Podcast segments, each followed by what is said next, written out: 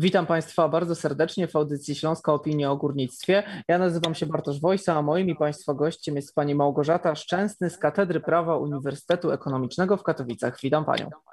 Dzień dobry Panie redaktorze, dzień dobry Państwu. Górnicza umowa społeczna to jest e, temat, który wciąż budzi duże emocje w branży. Do szczegółów e, tego dokumentu jeszcze przejdziemy, ale jak Pani tak całościowo ocenia to, co strony uzgodniły podczas negocjacji prowadzonych w Katowicach? E, panie redaktorze, w mojej skromnej opinii jest to dokument, e, powiedziałabym, historyczny, ponieważ nigdy wcześniej nie udało się stronie rządowej, a także organizacjom związkowym doprowadzić do tego typu porozumienia, w którym i jedna, i druga strona, no nie ukrywajmy, dążą do w dłuższej perspektywie czasu dokonania likwidacji branży, która dla regionu śląskiego jest taką kluczową. W związku z tym dokument jest, ma wagę historyczną, ale uwaga, sama umowa jest też mm, nie do końca posiada moc prawną, ponieważ strony umówiły się, niemniej jednak mm, dojście do skutku rzeczonej umowy uzależniły od akceptacji czy przyjęcia przez Komisję Europejską, czyli inną instytucję dla nas nadrzędną w tej kwestii. Mhm. Do tej Komisji Europejskiej jeszcze przejdziemy, ale tak z pracowniczego punktu widzenia, w zasadzie jednym z najważniejszych e, punktów tej umowy jest mechanizm osłon socjalnych, w tym innymi możliwość skorzystania z odpraw w wysokości 120 tysięcy złotych dla pracowników, którzy zdecydują się odejść z branży, ale oczywiście nie tylko. Czy w tym aspekcie dotyczącym e, osłon były jakieś zapisy, które Panią zaskoczyły albo szczególnie zainteresowały? Panie redaktorze, nie sądzę, żeby było to wielkie zaskoczenie, biorąc pod uwagę inne propozycje, już wcześniejsze propozycje restrukturyzacji branży. Ja chciałam tylko przypomnieć, że nie, nie jest nowością e, pakiet osłon socjalnych dla pracowników, którzy odchodzą z górnictwa, bo to mieliśmy już na przełomie XX-XXI wieku. W początkach lat 2000 również pracownicy odchodzący z górnictwa uzyskali takie odprawy to jak na tamte czasy były znaczące odprawy. Mhm. Również korzystali pracownicy mm, z urlopów górniczych. Pracownicy mieli możliwość również dokonania mm, przebranżowienia. Dlatego z tej perspektywy nie ma dla mnie zaskoczenia. Jedyna kwestia, która dla mnie jest zaskoczeniem, to bardzo długi horyzont czasu, mhm. który, który przyjęto na, jak to ładnie nazwano, transformację branży albo wygaszanie kopalń. Może w tym miejscu warto by y, powiedzieć y, Państwu, że na gruncie prawa nie ma takiego sformułowania, nie ma takiej konstrukcji prawnej jak restrukturyzacja jest, ale wygaszanie mhm. podmiotów gospodarczych, ponieważ prawo spółek handlowych mm, przewiduje raczej likwidację i wszystko to, co się z tym wiąże. Wygaszanie to raczej eufemizm czy transformacja branży, która miałaby być bardziej strawna czy łatwiejsza do przyjęcia mentalnie dla, dla pracowników branży górniczej. E, no właśnie, ale myśli Pani, e, że na przestrzeni tylu lat e, te zapisy jeszcze ulegną zmianom? Górnictwo to branża dość nieprzewidywalna i niektórzy już dziś zastanawiają się, czy te ustalenia za kilka lat nie stracą po prostu na ważności. Dlatego samo porozumienie w mojej opinii jest niewystarczające. Z tych względów, o których powiedziałam na wstępie, a mianowicie nie mamy akceptacji Komisji Europejskiej jeszcze co do tych zapisów umownych, przede wszystkim co do ram czasowych, ale także postanowień, które są znaczącą pomocą publiczną, które państwo miałoby tej branży udzielić. To raz. A dwa, żeby taką moc prawną te porozumienie czy umowa nabrała, warto by jednak było i rząd wiem, że ma taki e, zamiar, stworzyć ustawę dotyczącą właśnie restrukturyzacji czy transformacji branży górniczej, która będzie przewidywała i gwarantowała y, te wszystkie zapisy. Zresztą strona związkowa również optowała za tym stanowiskiem, aby w randze ustawy stworzyć taki dokument. Mhm. Właściwie każdemu, e, każdej osobie, którą tutaj goszczę, zadaję to pytanie, więc teraz też musi ono opaść. Ten rok 2049 wyznaczony jako kres górnictwa węgla kamiennego w Polsce. E, można trochę wywnioskować z tego, co już Pani powiedziała, ale postawmy sprawę jasno. Czy to jest dobra data, czy może powinniśmy oczekiwać tych zmian wcześniej? Panie redaktorze, myślę, że nas spotka e, jednak troszeczkę wcześniejszy, e, wcześniejszy problem, jak to określamy, wygaszania kopalń z jednej prostej przyczyny. My spotkamy się także z warunkami ekonomicznymi, gospodarczymi. Może się okazać, że wy, wydobycie węgla będzie na tyle nieefektywne, a proces uzyskiwania tak zwanej neutralności klimatycznej i przechodzenia na inne źródła e, energii może spotkać się gdzieś w połowie drogi. No ja liczę, że nawet połowa lat 30. czy po, początek lat 40. Oczywiście ten termin 2049 e, został z tego względu wskazany, żeby dać nam jak najdłuższy czas żeby y, na, na jednak uzyskanie neutralności klimatycznej, bo podkreślę, do 2050 roku cała Unia Europejska ma uzyskać neutralność klimatyczną. Więc myślę, że ta data stąd się też wzięła, żebyśmy z jednej strony się w ramach czasowych zmieścili, a z drugiej strony, jak pan za, zaznaczył, branża górnicza jest bardzo nieprzewidywalna i ten proces może także się wydłużyć ze względ, z różnych względów, chociażby konieczności no, ponownego mm, przeanalizowania zapisów umownych czy ustawowych dotyczących samej transformacji branży. Oprócz tego mechanizmu osłon, o którym już e, wspomnieliśmy, mamy oczywiście dyskusję na temat tego, co zrobić, by likwidacja kopalń i odejście od węgla nie były dla pracowników e, katastrofą, czyli jak zapełnić lukę, jeśli chodzi o miejsce pracy, która powstanie po wprowadzeniu tych zmian. Mm, ja myślę, że też część problemu nam się rozwiąże w sposób naturalny, ponieważ górnicy będą stopniowo odchodzić w sposób naturalny na emerytury. Wiadomo, pracownicy górnictwa, pracownicy dołowi mają możliwość przejścia na emeryturę po 25 latach pracy. Mhm. I z tego względu część pracowników odejdzie na emeryturę i ta część pracowników jakby zejdzie nam z rynku pracy i nie będzie e, figurowała w statystykach urzędów pracy. Mm, pozostali pracownicy będą musieli się przekwalifikować.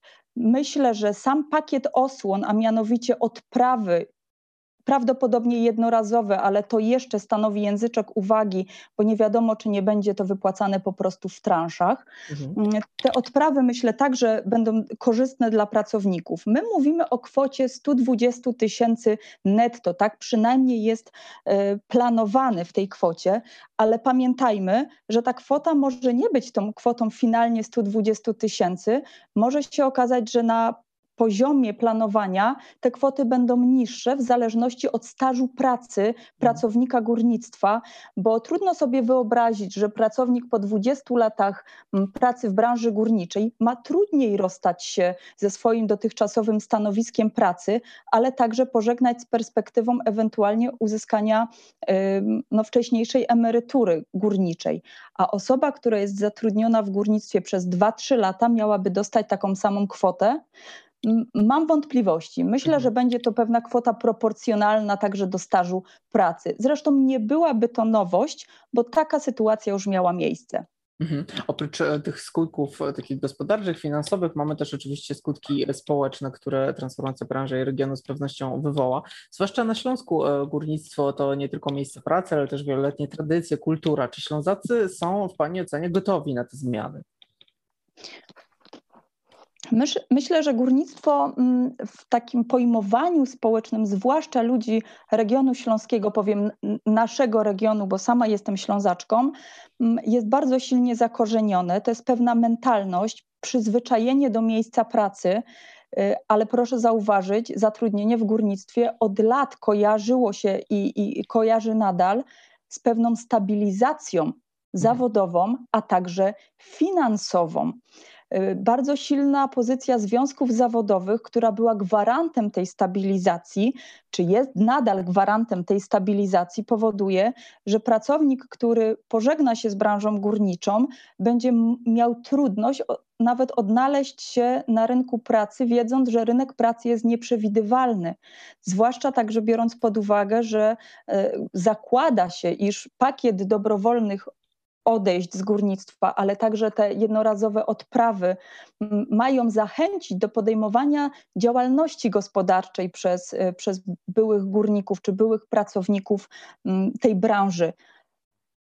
Myślę, że jest to tylko takie pobożne życzenie, bo wiadomo, że nie każdy y, ma taką smykałkę do działalności gospodarczej, nie ma mhm. takiej, takiej iskry przedsiębiorczości i to może spowodować, że, że te osoby będą miały problem. Patrząc historycznie na to, co działo się chociażby w okręgu wałbrzyskim albo wcześniej na Śląsku przy likwidacji poszczególnych kopalń, pojawi nam się inny problem wykluczenia społecznego. Zwiększy nam się znacząco bezrobocie, to na pewno, bo osoby młode, które trafią na rynek pracy, będą miały także prawo do mm, uzyskania zasiłków dla osób bezrobotnych, jak każdy jeden pracownik e, w takiej sytuacji. To znacząco także pogorszy sytuację finansową gmin, a trzeba zaznaczyć, że gminy i powiaty górnicze uzyskują znaczące wpływy do swojego budżetu z tak zwanych opłat eksploatacyjnych, które są przyznawane właśnie tym gminom i powiatom, y, na terenie których dokonuje się proces eksploatacji mm, węgla czy wydobywania węgla. Mhm. Pytałem o to, bo rozmawiałem jakiś czas temu w ramach naszej audycji z prezydent Jastrzębia Zdroju, Anną Hetman, która powiedziała mi, że jej zdaniem mieszkańcy nie są tak mentalnie gotowi na te transformacje, bo właśnie są zbyt przywiązani do tych tradycji, do tego e, właśnie do tej stabilizacji, tego jak to wyglądało do tej pory. I tutaj pojawia się pytanie, co zrobić, by to przeświadczenie się zmieniło i co jest jego przyczyną, bo pani prezydent wskazywała, że jej zdaniem to na przykład brak edukacji, że za późno zaczęto przygotowywać mieszkańców do tego, że te zmiany nastąpią. Pani ma podobne spostrzeżenia, czy jakieś inne? E, panie redaktorze, ja myślę, że sam horyzont czasu, o którym my mówimy, czyli do 2049 roku, chociaż w mojej opinii e, ten horyzont czasu jest trochę za długi, żeby komisja była w stanie na to przystać. Myślę, że sama, że jest świadomość społeczna. Znowu e, nie przesądzajmy, że Ślązacy nie mają świadomości, że zasoby kiedyś się wyczerpią to może się stać w sposób naturalny. Po prostu złoża węgla mogą się wyczerpać, albo droga dojścia do tych złóż, rozcinanie nowych ścian może być zbyt kosztochłonne, aby w ogóle prowadzić eksploatację. Wydaje mi się, że z tej strony jednak y, mają gdzieś podskórnie ludzie czują, że ten moment kiedyś nastąpi. Hmm. Oczywiście każdy ma problem odejść z zakładu pracy, z którym jest związany tak jak pan powiedział, górnictwo jest zakorzenione w naszej tradycji. Niektórzy z dziada pradziada pracują w kopalniach. Dziadek pracował, ojciec pracował, więc dlaczego syn nie miałby pracować w kopalni? Jest to pewien taki naturalny ciąg pokoleniowy. Ale też proszę zauważyć, że tak zwane młode pokolenie górników, które jeszcze parę lat temu zatrudniało się w kopalniach, to osoby wykształcone, to osoby, które bardzo często mają wyższe wykształcenie. Gdyby to było jeszcze w latach 90., trudniej byłoby takie osoby alokować na rynku pracy. Mhm. Dzisiaj, ze względu na coraz wyższy poziom wykształcenia tych osób, po prostu posiadają dyplomy uczelni wyższych, łatwiej im jest w związku z tym dokonać mm, przebranżowienia, przekwalifikowania i łatwiej im znaleźć jest się, czy będzie im się znaleźć na rynku pracy. Także ten ciąg, że ma, mogą stopniowo odchodzić, więc dajemy im pewien horyzont czasu, że mogą w każdym momencie tak naprawdę podjąć decyzję o odejściu z górnictwa, jest, jest istotny. Łatwiej na pewno będzie odejść tym osobom, które mają krótki staż pracy, aniżeli osobom, które mają już dość znaczący staż pracy albo są krótko przed nabyciem uprawnień emerytalnych, bo z czysto ekonomicznego punktu widzenia jest to dla nich po prostu nieopłacalne, żeby, jak mówiono w latach 90. czy na początku lat 2000, sprzedać pracę w kopalni za odprawę.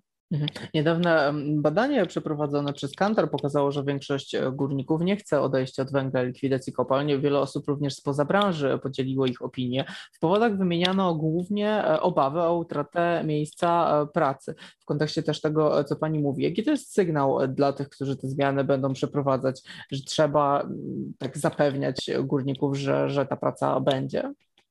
Ale my, my mówimy ciągle o, o, o, górnikach, górnikach, ale pamiętajmy, że to nie tylko pracownicy mhm. górnictwa jak, sensu stricto, ale my zatrudnienie w górnictwie, około 80 tysięcy e, pracowników jest zatrudnionych w górnictwie węgla kamiennego, do tego 10 tysięcy w górnictwie węgla brunatnego, a razy dwa czyli 180 tysięcy zatrudnione jest w tak zwanej branży okołogórniczej. I ja się nie dziwię, że są bardzo silne opory, tym bardziej, że górnictwo jest no, tą, tym kluczową gałęzią przemysłu na Śląsku. Dlatego pogorszenie sytuacji finansowej i, i jakby grząski grunt pod nogami z tym związany pracowników ma silny wpływ na to, że górnicy mają bardzo silne obawy przed odejściem przed mhm. zwolnieniem się z pracy, to co powiedziałam, mają stabilne warunki pracy i godziwe wynagrodzenie za tą pracę. Pani Małgorzato, tak na koniec, e, podsumowując, przed nami e, notyfikacja umowy społecznej. Trochę już Pani o tym wspomniała, ale może tak spieszmy e, do kupy. Które zapisy dokumentów Pani ocenia mogą być dla Komisji Europejskiej kłopotliwe i czy porozumienie zostanie Pani zdaniem zaakceptowane? Ja jestem orędowniczką tego, żeby dość łagodnie przejść ten proces i ze względów e, społecznych, bo wiadomo, że koszty społeczne będą bardzo wysokie takiej transformacji. Zresztą spójrzmy na inne państwa, gdzie taka transformacja się odbywała. Mm, zawsze, jest to, zawsze są to trudne, niepopularne decyzje.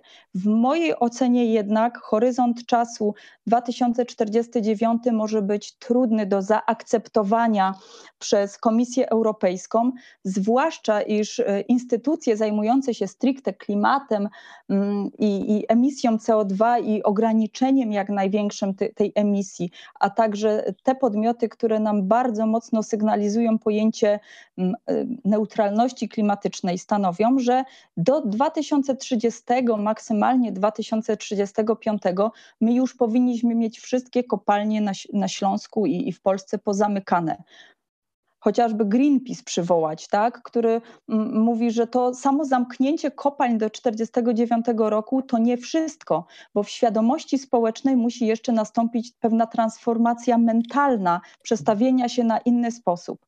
Myślę, że ten horyzont czasu może być trudny do przyjęcia przez Komisję Europejską. I jeszcze jest jedna, oczywiście, jak nie wiadomo o co chodzi, chodzi o pieniądze.